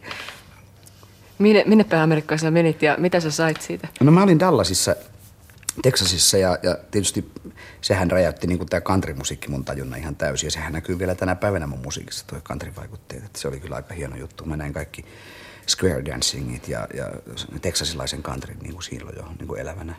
En tosin näitä kovia nimiä, Bob Wilsia ja, ja Willie Nelsonia ja tämmöisiä nähnyt, mutta niiden, niiden niin kuin B, B-artisteja tavallaan. Ja, ja plus tietysti koko se elämänmuoto ja koko siis se että kaveri näkee niin kuin tämän maailman, tämähän on ihan jotain muuta. Mulle on jäänyt semmoinen matkustus kuume sen jälkeen, että mä haluan joka vuosi matkustaa jossakin kaukana käydä, että se on, se on jäänyt siltä ajalta. Mä huomasin, että ehkä mä oon edellisessä elämässä sittenkin ollut jostain muualta kuin Kiimingistä. Mutta, mutta tässä elämässä sä olit Kiimingissä ja siellä sä muuten myös aloit varttua nuoreksi mieheksi. Eli kun puhuttiin just tästä, että se oli niin pieni paikka ja, ja jos se on ollut tämmöinen lestadiolaisuuden ja körttiläisyyden leikkauspaikka, toisaalta turvallinen, ehkä vähän ahdistavakin, vai miltä se tuntui ottaa ensimmäinen känni siellä? Ja siitä sä voisit muuten kertoa. Se oli varmaan kusiaispesässä tehtyä riisiviinaa, mitä me Vahtolan paten kanssa ryypättiin. Mitä oli kusiaispesässä tehty? Eli siis muurahaispesässä. niin, mutta tehty riisiviina. Niin, se pantiin sinne kusiaispesään käymään, kato, sitten se tuli hyvää. Minkä ikäinen sä olit? Mä oon ollut varmaan toisella kymmenellä silloin, jota en mä muista paljon kun mä oon ollut. Mistä tämmöisen keksitte? Se Kerron oli semmoinen, joka kuuluu, tähän kulkee perinteenä. Samoin kuin pinnapyssyt, mä muistan semmoiset itse tehdyt pyssyt, joilla paukoteltiin ruutia. Ja sehän kuuluu niin poikien juttuihin. Mutta sitten mm, ehkä se oli tuossa 15 vanhana, suurin piirtein 16 vanhana, sitten kun oltiin siinä keskikoulu- ja lukion rajoilla, niin sitten isommat kaverit osti viinakaupasta Porvoon lankkua ja Maguar Verboria ja, ja tämmöistä näin. Niillä niin vedettiin kännejä sitten. Mä muistan, kun mä yhtä tyttöä pussasi oikein pitkään Alakylän seurantalon kulissien takana ja mä olin vetänyt Porvoon lankkua vajaan pullo siinä ja se suudelma meni niin päähän, että sitten ei meinannut tulla yhtään mitään sitä pois lähdöstä. se oli aika jännä. Mä, mulla oli isäni, siihen aikaan tuli tämmöinen muoti, että nuoriso halusi pukeutua vanhoihin vaatteisiin. Ja tota, sehän on jatkunut vuosia sen jälkeen, mutta se oli niin kuin siihen saakka nuoriso oli aina pukeutunut ihan kunnon vaatteisiin. Nuorista tehtiin niin kuin pieniä aikuisia. Mutta sitten tuli 60-luvulla tämä nuoret halusivat erottautua. Ja mulla oli esimerkiksi oli semmoinen pappani pirtutakki, johon sopii semmoiset neljämäiset pirtupullot aikoinaan. Ja, ja, ja just niin kuin haettiin kaikki vanhoja kuteita erikoisia vaatteita ja yritettiin erottautua. Mulla oli oranssit housut ja siellä vähän niin kuin, kukalliset housut oli. Silloin oli tämmöisiä bändiä kuin David E. Dozy, Biggie Mick and Titch, jolla oli kaikilla leveä vyö ja se oli niin kuin täällä Persnoron kohdalla se vyö ja, ja housut oli semmoiset tiukat ja värikkäät, kukalliset tai raidalliset. Sitten ne leveni niin kuin trumpettimaisesti alaspäin. Se kuului juttu. Mä muistan, kun mä menin Alakosken lavalle katsoa blues sectionia, jossa Hasse Valli soitti soolo Selin yleisöön. Kun se oli niin kova jätkä, niin se soitti Selin koko ajan. Se ei halunnut näyttää niitä juttuja, miten se niitä soittaa. Roni Österberg vainaa soitti rumpeja. Sillä oli valkoiset pitkät farkut, tiukat, niin tiukat, että ne oli varmaan rasvalla pantu vaselinilla jalkaa. Ja, ja me katsottiin, kun Hasse Valli soitti, että jumalaut, mikä jätkä. Ja tota, mä muistan, mä istuin siellä Alakosken lavalla sinä iltana, mä näin yhden isorientaisen tytön, niin mä, mä istuin tota, kivelle ja siellä oli lasinsirpaleita ja mulla repes ne hienot, hienot raidalliset housut ja takapuolesta tuli verta ja koko juttu meni ihan piloille, mutta lähti mopolla kotiin. Mites muuten tytöt? Kyllä niitä oli. Mulla, oli, mulla oli yllättävän nuorena niin kuin tyttökavereita sillä että mä olin, tietenkin se oli sitä enemmän sitä suokottelua ja semmoista niin kuin, yhdessäolo. Koitelin koski oli se paikka, missä kiiminkiläiset. Se on tuossa Siirtomaasomen laulut levyn kannessa. Joo, se näyttää seidet, joo. Se on tota... Siellä sitten kävitte muhinoimassa? Sie, siellä muhinoitiin tyttöjen kanssa. Sinne mentiin niin kuin, tapaamaan tyttöjä ja niiden kanssa istuttiin siellä, katseltiin Kiiminkin jokea, kun se Istuitte kohdi. vaan? No kyllä, se jotain muutakin tehtiin, telttaleikkejä ja muita kaikki oli. Että, kyllä mä muistan, että se, se kuului ihan elävänä että teitä ei vahdittu sillä tavalla, että oli kuitenkin mahdollisuus mennä niin kuin pitemmälle. Joo, musta tuntuu, että samalla kun niin maaseudussa... ei ollut niin hirveän... Joo, siis sanotaan, että samalla kun maaseudulla oli tietty vartiointi niin kuin tällainen ja uskonnollinen moraali ja tämmöinen, niin kuitenkin nuoriso niin rikko tabuja koko ajan. Eli toi paikka oli semmoinen, missä ehkä vuosi, vuosi suku, tai siis sukupolvet oli käynyt peräkkäin. Niin nimenomaan näin. Nimenomaan harjoittelemassa siellä Harjoittelemassa seksiä. siellä ja, ja kaikkea tällaista, että kyllä se kuului siihen juttuun. mä muistan, että, että mulla oli, mulla oli tuota silloin sitten Kiimingissä oli muutamia tyttöystäviä, luona mä kävin, mä muistan yhtäkin tyttöä, mä en muista, se, mikähän sen tytön nimi nyt oli, olikohan se Seija muuten kanssa, mulla oli nykyinen morsian nimeltään Seija. Mä ajoin mopolla sinne ja me tavattiin aina maitolaiturilla, maito, maitolavalla ja, ja siellä sitten me kerran oli ja se isä tuli sieltä sitten niin sitten tyttönsä varten, että mikäs mulli, pojan mulli, täällä hänen tyttönsä riiaa ja, ja se, mä lähdin siitä niin kuin vetää sitten, niin se sanoi, näytä kasvos mulli, näytä kasvos. Mutta miten pojat suhtautuivat sitten sellaisiin tyttöihin, joilta esimerkiksi sai? Mm. Äh, sanotaan... Menikö, menikö 60-luvulla vielä tytöarvo siitä? No tai... en mä usko, toi, toi niin kuin... Tai tuliko sitten millä tavalla siihen kerron nyt? Äh, No mä, mä luulen, että mä olin aika paljon semmoisten tyttöjen kanssa, joiden kanssa oltiin, oltiin tota, että ei ne ollut, niin ollut muiden poikien kanssa niin paljon. Että se sitten siinä kovan puuduttamisen jälkeen niin kuin, niin kuin vihdoin päästiin niin kuin itse asiaan, eli näihin seksipuuhinkin. Että se oli varmaan siinä joskus 5, 6, 17 vanhana, niissä, niissä nurkissa se pyöri. Ja, ja tota, sitten mä muistan, mulla oli yksi tyttö tuolta äitini kotiseudulta Kuivaniemeltä ja hänen kanssa me oltiin sitten oikein sillä tosi hyvät, me seurusteltiin paljon. Sitten äh, mulla oli sitten tyypillistä myös, että 6-17 vanhana mä aloin katselemaan vähän vanhempia tyttöjä, itseäni vanhempia. Sitten mulla olikin tyttöystävä, jolla oli jo ajokortti. Hän oli 18 ja mä olin 17, niin mä pääsin sitten liikkumaan, kun hän kävi mun autolla hakemassa. Ai mikä makea, makea tilanne. Mutta sun kotosi ei tavalla rajoitettu sun näitä vipeltämisiä tai tai ry- ryyppäilyjä? Tai... Kyllä äiti yritti, niin kuin, että koita nyt siististi ja sillä, että ei mun poikani niin kuin sillä vetäisi niin kuin, sillä niin kuin kaljaremmeissä. Ja mä en koskaan ollut sillä kaljaremmeissä, vaan oli enemmän sillä että Vahtolan Paten kanssa, joka on mun lapsuuden tai nuoruuden kaveri, niin meillä oli aina sillä että oli kaksi tyttöä ja me Paten kanssa. Että me oltiin niin kuin tämmöisessä tyttöpoikaporukassa, eikä semmoisessa kaljaremmeissä, koska sehän on tyypillistä maasua, että sinne jää tämä kaljaremmit ja ne jää sitten niin kuin loppuiäksi se sama kaljaremmi. Vaikka niillä olisi vaimotkin, niin ne ei juttele vaimoilleen mitään, vaan ne juttelee siinä kaljaremmin sisällä. Ei meillä ole semmoista. Me kyllä, mun mielestä aika luontevaa se suhtautuminen tyttöihin. Ja, ja, ja, sitten se, että maaseudun tytöt oli mun mielestä yllättävän rohkeita kuitenkin. Et siis, ehkä se seksikin kuitenkin sitä oli nähty Pirtin nurkassa, kun isä ja äiti oli sivusta vedettävässä ja näin. Että en mä usko, että siinä monesti puhutaan, että se olisi jotenkin ollut hirveän, hirveän niin Jos sä luet päätaloa, niin siellähän on harva se sivu täynnä, niin kuin isäntä vetää mm, ton Pian kanssa jossakin. Tai Kalli itse vetää. Niin, niin, että en mä tiedä, musta se, ei se nyt niin, ihmeellistä. Hän oli monilapsisia perheitä. Sehän oli yksi köyhien ilo tämä seksipuoli. Mm. Että kyllä mä nuorisosta näki ja, ja, ja, ei se siinä mielessä ole. Mutta sen mä muistan, että mä olin joku 15 tosiaan, kun mä sanoin vanhemmille, että nyt mä menen tansseihin ja sitten mä lähdin aloin käymään tansseissa. Koska tansseissa oli muutakin kuin se seksipuoli, se tytöt. Yksi tärkeimpiä asioita oli se, että siellä kävi Flintstones-niminen bändi soittamassa, joka soitti aina Beatlesien uuden LPn. Ja se oli tärkeä juttu. Sitä mentiin joka kerta kuuntelemaan, että minkä LP ne nyt soittaa. Ne osasivat sen kannasta kanteen. Yle puheessa. Radiomafia. Kohtaaminen. Hän oli hyvä oppilas koulussa ja jotenkin tuntui, että hänellä oli semmoinen lukupäämäärä mielessä. Ja minä ajattelin, että hänestä tulee kauhean hyvä semmoinen ammattilainen, joka sitten elämän ilokseen harrastaa musiikkia. Ei, ei hän noussut mitenkään sieltä sillä lailla erityisemmin esille, että mä tiesin, että hän on hyvä oppilas, mutta hän oli semmoinen, joka kiltisti sulautui sinne luokkayhteisöön ja ei hän siellä halunnut olla mitenkään päällimmäisenä. Mutta sitten se viimeinen koulupäivä.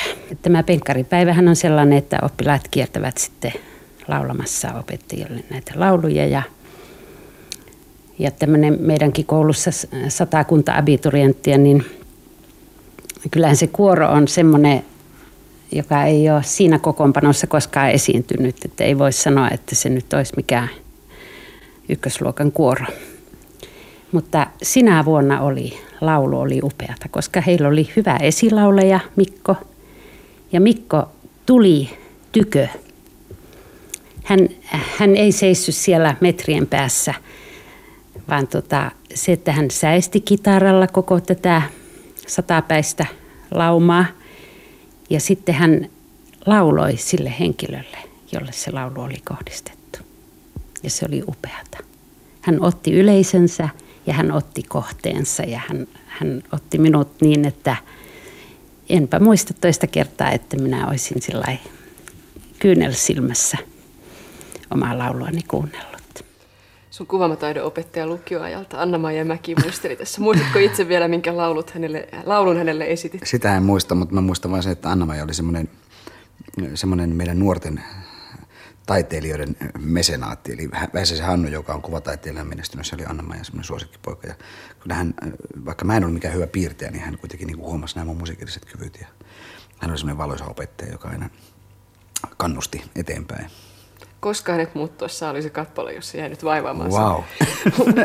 Mutta tota, tuossa anna Mäki sanoi tästä näin, että sä puhuit koko aika, että, että sä lähdet opiskelemaan yhteiskuntatieteitä. Mutta oliko sulla kuitenkin sitten omassa mielessä semmoisena haaveena toi musiikki ammattina, että sä et halunnut sanoa sitä ääneen? Ei, kun mä yritin tosiaan estää kaikki niin itseäni, että mä minusta ei tulisi... Miksi? Minkä takia? Ehkä se on se, että mä yritin taistella mun karmaani vastaan. Eli ihminenhän yrittää tehdä niin kuin jotain semmoista, minkä se kokee niin kuin... Valitsit niin paljon vielä sun vanhempien alla tavallaan? Ei, ei päinvastoin. Ei, ei, ei, vanhemmat halunnut musta niin kuin sellaista yhteiskuntatieteilijää kuin mihin mä lähdin. Vaan ne halusivat musta tosiaan kiltin virkamiehen, joka tekee niin kuin lain hengen ja kirjaimen mukaan. Ja mä taas halusin tehdä lakia vastaan. Eli mä, mä lähdin Tampereen yliopistoon ihan tietoisesti, koska siellä tehtiin vallankumousta.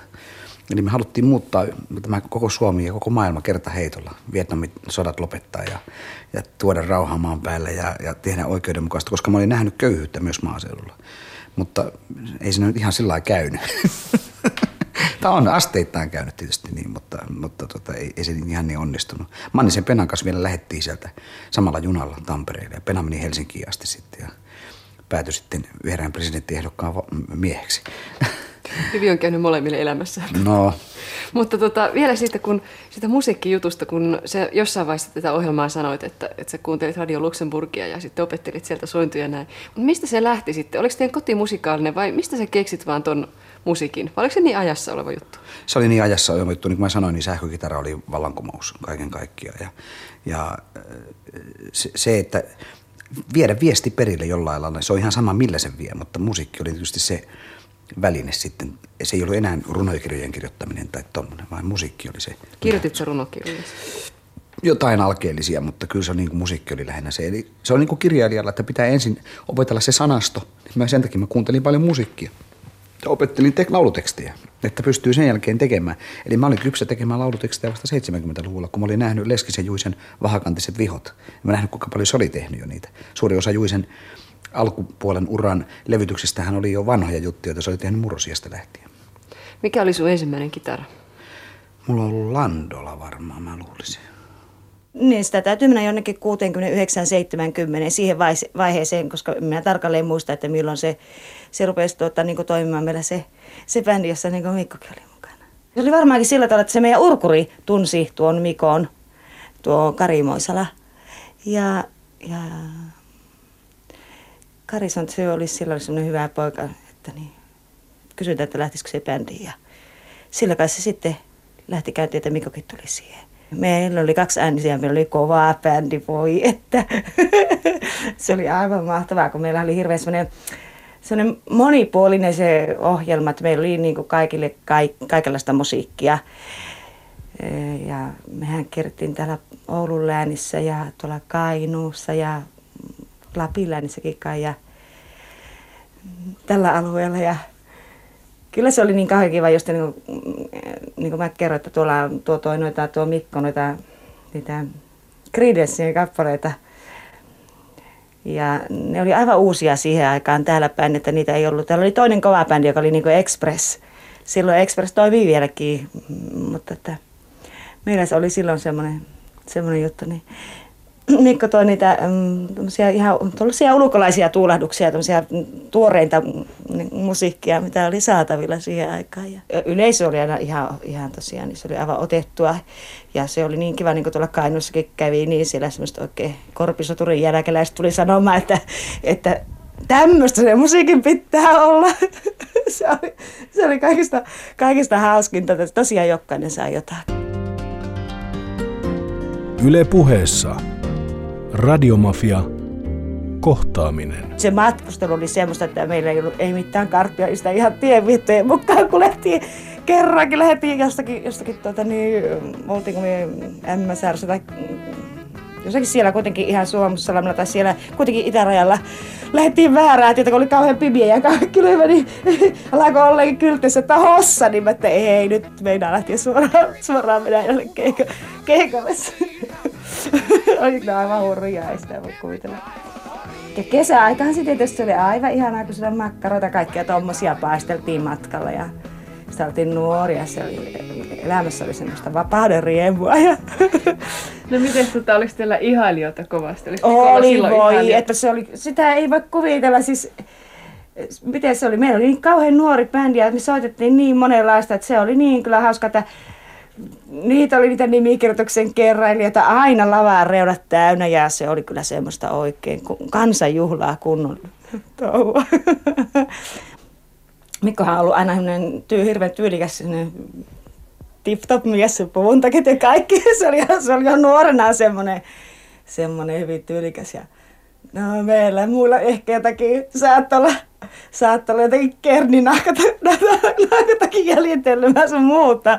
Että, ja pusakkaa ja, ja siihen aikaan oli sitten, tietysti mulla oli tietenkin pitsipuserot ja alaspäin levenevät lahkeet, nämä trumpettihousut ja Eli siinä oli Aili Liimatta, kyseli entinen Aili Haapola ja hänen, mm. hän oli tanssiyhtyö. Aivan upea ihminen Aili, vaan terveisiä todella paljon hänen kuudelle tyttärelleen. Ailihan on upea laulaja. Hän olisi voinut minä tahansa päivänä olla siis silloinen Arja Koriseva, mutta sehän on siitä, siitä onnesta kiinni, että lyötkö se läpi vai etkö. Että Ali oli tavallaan varmaan samassa sarjassa paini Oulun seudulla, kun joku Tarja Ylitalo oli Lapissa. Niin kun, ja Tarja sitten sai sen hitin, Ali ei koskaan saanut sitä hittiä, mikä on hirveä vahinko. Kyllä meillä tosi hauskaa oli siis, kun me kierrettiin. Oliko se tosiaan niin hauskaa? Mitä sä sanoit esimerkiksi, tai mitä te sanoitte sille kuskille, joka ajoi, joka ajoi olikin Neuvostoliittoon? No, tiedä, ne, oli, ne, oli, tota, niin, ne kuului tietysti näihin kommelluksiin, ja, ja mähän olin lähinnä niin kesäaikoihin mukana, mutta, mutta sitten me säästettiin myös monia artisteja. Esimerkiksi Vieno Kekkonen mä oon jälkeenpäin muistellut, että mä oon säästänyt häntä ja, ja, ja näin, että kyllä se oli sitten toikin vielä pukutakki päällä. Joo, mulla oli tosiaan, mä olin vähän sellainen... Kun muut jääty kerni. Mä olin vähän niin kuin snobi, snobi kuitenkin ja, ja tosiaan mä lauloin noita Creedencein biisiä, että se oli, se oli kiva juttu. Että se oli tanssiyhtye, mutta Aili huolehti niin tästä perinteistä iskemusiikista. Mä lauloin sen rockipuolesta silloin, kun meidän pääsolisti eli Aili ei laulanut. Kyllä se on ihan hyvä tekee niin jokaiselle artistille solistille niin kuin olla välillä siellä niin kuin tavallaan tavallisena rivimiehenäkin.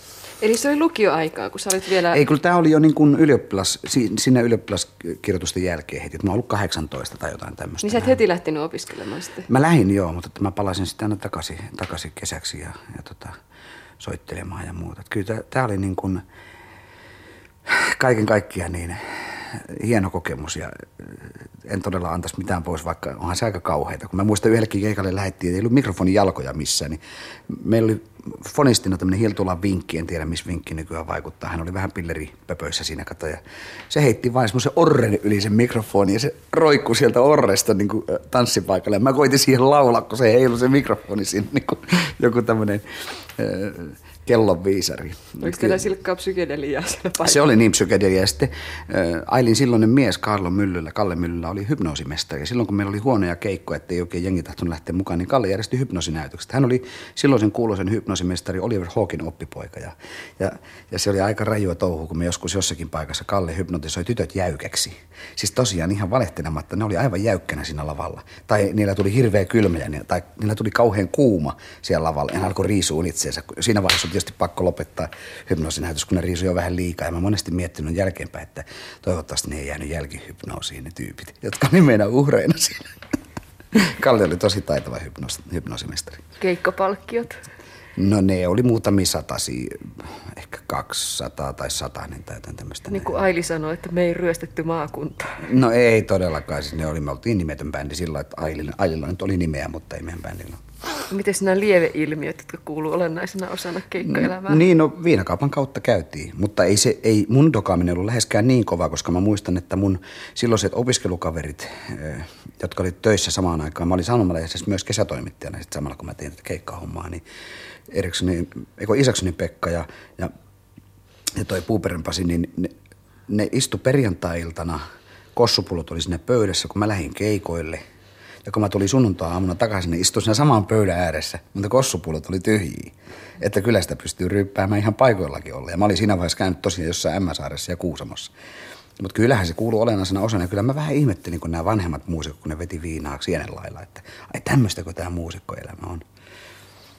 Miten tota, niin, niin sä olit sitten jo aikaisemmin lähtenyt opiskelemaan, mutta millä tavalla kun sä lähdit sinne, pääsit sä heti ekana vuonna, heti opit, siis äh, kun olit kirjoittanut ylioppilas, niin pääsit heti sinne. Joo.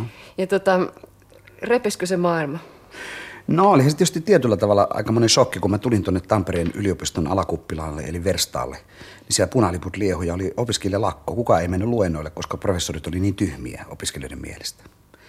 Se oli aika kova juttu. Kyllä mä luulisin, että siinä iässä ihmisellä on niin kuin primäärinä sen omat tunnot, eikä maailma tulee niin kuin toisena perässä. Eli olennaisempaa kuin että mikä on se maailma, mihin sä tuut, että olennaisempaa, että sä pääset jostakin pois, sä tuut ns. itsenäiseksi olennoksi himasta ja, ja kaikkea tuommoista. Kun sitä aina täytyy peilata jotakin vastaan, niin ei se ollut siis, ei sitä tule tyhjiöä, niin se oli vähemmän akateemista vapautta kuin luulin, enemmän politiikkaa, siis ilmastossa. Mulle se oli tietysti, mä kuvittelin, että mä tuun akateemiseen maailmaan. Mä vielä ajattelin silloin, että, että joku yliopisto on mun maailmani, mutta tämä, tämä alatalo tuli sinne reippaasti jo touhulle ilmeisesti. Ilmeisenä päämääränä se varmaankin toimittajan hommat. Et kyllä se oli musta selvä niin kuin ensimmäisestä päivästä lähtien. Meillä nyt sattuu olemaan molemmilla, mulla ja Mikolla kitarat ja hän jopa osasi sitä käyttää jo poilaskeltiin niitä näitä ja sitten Leskisen mukaan tulos oli varmaan semmoinen tuuppaus, että kun me kolmist, kolmisen tutustuimme toisiimme, niin sillä oli silloin jo niin paljon valmista kamaa, että yhtäkkiä huomattiin, että aha, tämä onkin mahdollista. Että kyllä mä luulen, että se oli, Juis oli jonkunlainen hiiva ja katalysaattori siinä. Sehän oli ensin niin kuin hupia, mutta mä luulen, että että mä, mä ja Mikko ruvettiin tavallaan Juisen promoottoriksi jossakin niin kuin naivissa mielessä. Me ajattelin, että tämä on niin kova juttu, että täytyy saada eteenpäin. Ja ikään kuin sen ympärille kasaantui tämmöinen, ei sitä nyt bändiksi voinut sanoa, koska me soitettiin suurin piirtein mun olohuoneessa ja vähäisillä sähköillä ja niin edelleen. Mutta siitä sitten joka tapauksessa päätettiin ensin pistää ne biisit purkkiin ja sitten mennä ehdottamaan levyyhtiölle, tehdään levy ja oikeastaan vasta sitten syntyi bändi. Yle puheessa. Radiomafia. Kohtaaminen. Joo, se minulla onkin boogie woogie. Ja se, sitten tyypillistä oli niinku se, että eihän toi meidän soittotaito mitenkään niinku hämmästyttävää ollut. Että, siis varsinaisesti oikeat soittajat tuli vasta sitten myöhemmin. Eli koko Koitus Inti eka levy, niin sehän oli tämmöistä amatööritouhua. Oli siellä pari oikeatakin soittajia, eli Kruunströmin Mosse ja, ja Roni Österberg. Ja Seppo Hovi, yllätys, yllätys.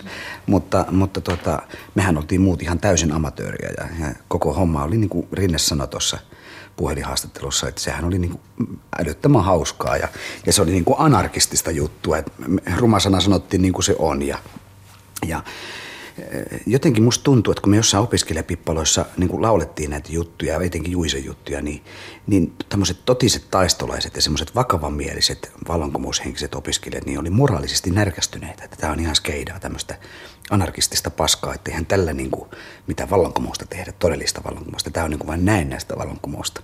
Ja voin, mä muistelen, että mä itsekin vähän niin kuin suhtauduin niin kuin sillä kriittisesti, no missä tässä nyt on sitten se vaihtoehto, että onko se sitten vaan pelkkää utopia tämä juttu. Mutta se, että Rinteen ja mun biisit oli tässä koitusintissä jo, niin me tehtiin semmoisia rakkauspalladeja jo silloin. Eli Kuuba Libre ja Hengitä siskoja ja tota, tämän tyyppisiä. Mutta sä kuitenkin lähdit sinne periaatteessa sinne Tampereelle opiskelemaan, tai tänne Tampereelle, me ollaan täällä edelleenkin. Niin, me ollaan niin, täällä edelleenkin, niin, ei minnekään päästä. Yhteiskuntatiedettä opiskelemaan, niin, niin tota, sä et sä opiskeltua niitä ollenkaan? Kyllä, mä siinä aina soittamisen välillä opiskeltiinkin. Ja, ja, tässä kun mä katson tätä levypinoa, niin mulla joskus Rostein Kalle, joka oli mun proffa, niin se on, muistutti mua jälkeenpäin, että milloin sä sen gradun teet sitten. Niin mä sanoin Kallelle, että kato tässä tää levypino, tässä on gradu joka vuosi tullut tehty. Näitä on 32 LPtä tossa. Eli totta, kyllä, kyllä mä siinä opiskelin. Kahdessa vuodessa aika intensiivisesti opiskeltiin, mutta sitten päädyin tuonne duuneihin. Ja, Mut miten nopeasti sä törmäsit näihin tyyppeihin? Oliko se alakuppila, missä ne Juise, Juise hän ei ollut yliopistolla, vaan Juise oli kieliinstituutissa ja hän oli sieltä, niin sitten potkittiin uloskin joku saksalaistyyppinen natsiopettaja hänet potkas pellolle sieltä, kun hän ei sopeutunut kuvioihin. Ja, ja tuota, mistä hän on ollut ilmeisesti katkerakin siitä. Ja rinteen mä tapasin alakuppilassa. Se, mä muistan, tai itse asiassa mä tapasin jossain näistä, kun näissä vanhoissa puutaloissa, mitä oli täällä eri puolilla Tamperetta, niin oli jotkut opiskelijabileet, oli jossain pikkuravintolassa, joka oli tämmöisiä vähän puolipimeitä ravintoloita. Ja semmoisia opiskelijakerhoja omistamia ravintoloja. Mä siellä soittelin ja Rinne tuli mulle sanoa, että ei tollain soiteta. Mä sanoin, no näytä itse sitten, miten soitat. Niin sitten se näytti ja se soitti jotain Dylania. Rinne oli aivan Dylan hullu siihen aikaan. Se osasi kaikki Dylanin tekstit ulkoa. Ja, ja tota, siitä se oikeastaan lähti. Ja sitten Juisen mä tapasin yhden mun kämppä, niin se oli mun kämppäkaverin kautta, Luokkala Manun kautta taas. Hän tunsi taas Juisen sitten. Että se oli tämmöinen aika jännä, jännä tuota, niin, yhteensattuma, että maaseudulta tulleet jätkät tapaa tässä teollisuusmiljöissä ja lähtee luomaan tämmöistä uutta suomalaista rockmusiikkia kuviot oli varmaan aika paljon erilaisemmat kuin siellä Kiimingissä, mistä sä olit lähtenyt. Millä tavalla, millä tavalla se silloin sun suhtautuminen just sinne Kiiminkiin sitten muuttui, kun sä tulit Tampereelle? Kyllä sinne ihan selvästi. Mä oon tehnyt sitä biisinkin nimeltä sata kertaa, eli sata kertaa kielsin sen ja ärsytin puukon kahvaa vanhan miehen. Eli, eli mä riitelin isäni kanssa politiikasta tosi paljon. Ja mun lapsuuden kaverit oli melkein kaikki oli keskustalaisia tai siis maalaisliittolaisia ajattelutavalta. Mä olin niin kuin radikalisoitunut sen verran, että mä olin niin paljon radikalisoitunut, että mä olisin taistojoukkoon siirtynyt, mutta mä olin niin kuin vasemmisto demari. Ja, ja tota, sehän oli vähän outoa niin kuin maaseudun pojalle, että miksi se niin kuin kannattaa työläisten puoluetta – mutta en mä niistä kannattanut sen takia, että se oli työläisten puolue, vaan mun mielestä se edusti niin kuin ajattelutavaltaan semmoista, että seinät on leveillä ja katto korkealla, semmoista vapaata ajattelua. Ja mikä on vieläkin jatkunut, kun nehän antoi muiden päättää omasta presidenttiehdokkaasta. Mun presidenttiehdokas ei päässyt, eli Sorsa ei päässyt edes ensimmäiselle kierrokselle. Niin tota, se, se oli niin kuin jotenkin houkutteleva sillä ja, ja mä muistan nämä nuorpoliitikotkin sieltä, Kanerva ja kaikki kumppanit, Sulkvistit muut siltä ajalta. Mutta että se, se oli niin kuin aika hiehtova, jännä ympäristö. Yhtäkkiä sä oot keskellä tapahtumien keskipistettä. Se vanha ylioppilastalo Helsingissä ja Tampereen yliopisto, nehän oli semmoisia, missä Suomessa niin kuin tavallaan vallankumousta tehtiin. Ja kaikki ne ihmiset, kun sä tänä päivänä menet presidentinlinnaan itsenäisyyspäivän vastaanotolla, niin siellä ne tyypit on nyt. Eikä päästä muita, ne on siellä tukkona. Eli jos olisi tiennyt kaikki nämä. Mä muistan Iäksen Mattikin käveli yliopiston alakuppilasta ja elokuvan tekijä, loistava elokuvaohjaaja, niin haalarit päällä periaatteessa, koska se halusi olla työläisen näköinen. se oli kova juttu. Punaliput liehu. Mikä Kyllä sun... Raija Oranen oli siellä silloin, oli tiukka, tämä nykyinen viihdekirjainen, hän oli tiukka taistolainen. Haukkuprofessori pystyy hyvillä argumenteilla meidän semmoisen liberaaliporvarin professorin kesken opetuksen. No kun sä pääsit tuota yhteiskuntatieteitä opiskelemaan nuorena ylioppilaana ja pääsit kiinni siihen opiskeluelämään ja siihen maailmaan ja, ja tuota, huomasit, että jonkun verran voi opiskellakin, mutta mihin sun tähtäin siirtyi? Mikä, mikä sulle tuli tavoitteeksi elämässä silloin nuorena miehenä 70-luvun alussa? Kyllä kai se oli ihan siihen saakka, kun mä menin uutisiin, niin mä kuvittelin, että tässä aletaan tekemään maailmanvallankumousta. Että, että jotenkin ollaan mukana tässä kehityksen virassa ja yritetään kääntää tätä maailmaa parempaan suuntaan. Mutta sitten viimeistään siinä vaiheessa, kun mä nuorena TV-uutisten kesätoimittajana yritin soittaa Nesteeseen, siis Neste-nimiseen taloon, ja yritin ottaa sieltä selville jotakin asioita ja huomasin, että tämähän onkin erittäin byrokraattinen yhteiskunta, että ei niitä tietoja saakaan sieltä, vaan sieltä lyödään ovet kiinni. Kukaan ei vastaa sulle mitään. Mä huomasin, että mikään ei muutu, eikä todella muuta kuin virkamiesholhous on vaan lisääntynyt, että, että jotenkin semmoinen idea, idealistinen naivikäsitys mulla oli maailmasta, että se, se muuttuu aika kertaheitolla. Eli kun sä lähdit pois näistä toimittajakuvioista, mihin sä olit niin tähtäimessä, että sä voisit muuttaa maailmaa, niin oliko se niin kuin, että sä ikään kuin irrottaudut, että sä vetäydyt joku syrjään, että sä et halunnut enää ottaa sillä tavalla olla mukana pyörittämässä? Ei, sitten mä huomasin, että musiikki on yksi keino vaikuttaa, mutta mä huomasin sen, että ei se musiikkikaan näköjään muuta. Että yksi, mikä on mulla suurin pettymys ollut tämän 20, yli 20 vuoden aikana, kun mä musiikkia tehnyt, on se, että itse asiassa musiikki on täysin tarpeetonta meteliä ja melua ihmisille, jos ei niillä ole vastaanottavasta mieltä. Eli suuri osa Suomen kansasta on kiinnostunut ihan muusta kuin musiikista. Ne oli kiinnostunut lotosta ja raveista ja kilpahiihdosta ja, ja muusta. Musiikkia itse asiassa ei halua kukaan juuri ostaa tässä maassa ja kuluttaa sillä Sitä vaan kulutetaan niin kuin sivuhommana, eli ei sillä loppujen maailmaa paljonkaan muuteta. Et se oli niin kuin semmoinen yksi asia. Toisaalta sitten mä huomasin sen, kun mä olin toimittajana, että tämmöinen toimittajakuntahan on semmoinen tietynlainen rälssi, tietynlainen yhteiskuntaluokka, joka kuvittelee, että he on Jumalalta saanut tehtävän, josta ne voi tuomita eläviä ja kuolleita ja tuomita toisia ihmisiä niiden tekemisiä. Ja sehän on ihan ihmeellinen juttu. Siis Rinnehän tekee kohta väitöskirjan tästä asiasta, siis just tästä, että mihin se perustuu tämä juttu. Koska nythän toimittajat valitsi presidentinkin meille, melkein meille valmiiksi median pelillänsä. Eli tämä, tämä on niin tosi mielenkiintoinen asia. Se on kehittynyt vain niin kovempaan suuntaan vielä tämä tiedotusvälineen rooli. Niin tavallaan. Niistä on tullut valtio valtiossa. Silloin se oli jo kyllä semmoinen niin tietty avuttomuus tavallisena rivitoimittajana, mutta kun valtavirrassa ollaan mukana, niin esimerkiksi siihen aikaan, niin ei silloin kukaan kritisoinut neuvostoliittoa. Ei kukaan toimittaja uskaltanut sitä tehdä. Ei se kuulunut niin kuin siihen juttuun. Virheitä on tehty, mutta tietysti jos ei mitään tee, niin silloinhan ei tee virheitäkään. Me tehtiin paljon ja tehtiin myös paljon virheitä.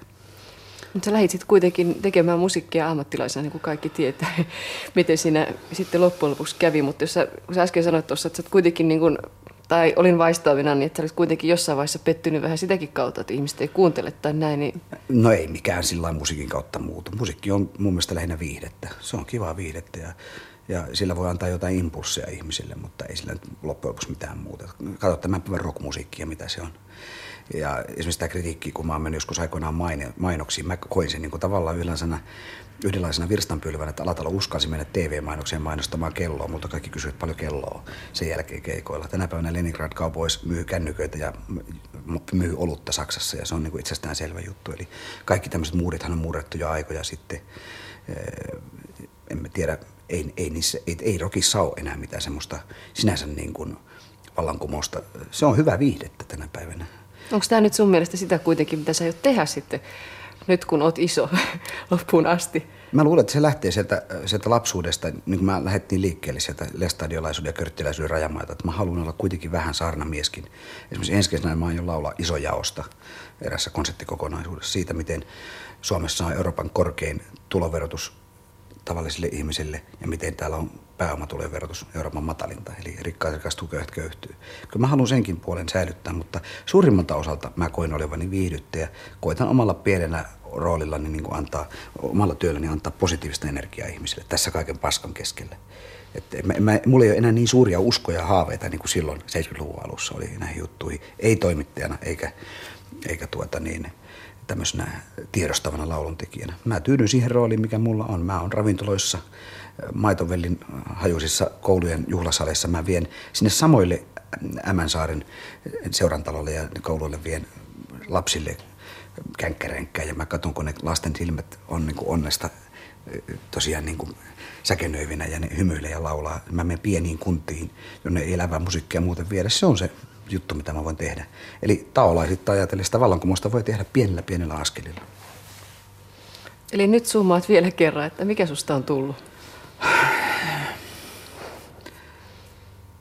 Kun mä oon joskus väitetty, että mä oon jotenkin niin kuin kaupallinen jätkä, niin mä, mä sanoisin, että joo, kyllä mä oon, mä oon laulujan kaupparatsu. Mä, oon, mä vien, isä oli taksimies ja, ja tuota, ähm, se vei ihmisille postia ja, ja vei niitä ihmisiä eri paikkoja. Se oli viestinviejä. Ne laulut on niin kuin mun viestiä, joita mä vien ihmisille. Ja, ja se on se tehtävä, jonka mä täytän tässä elämässä. Jos mä hyvin teen, niin silloin mä oon tämän oman elämäni karman toteuttanut. Ihminen yleensä taistelee aina sitä omaa karmaansa vastaan. Mä oon koittanut sitä tehdä. Mä koitin valmistua kunnon ammattiin, kun mä lähdin Kiimingistä.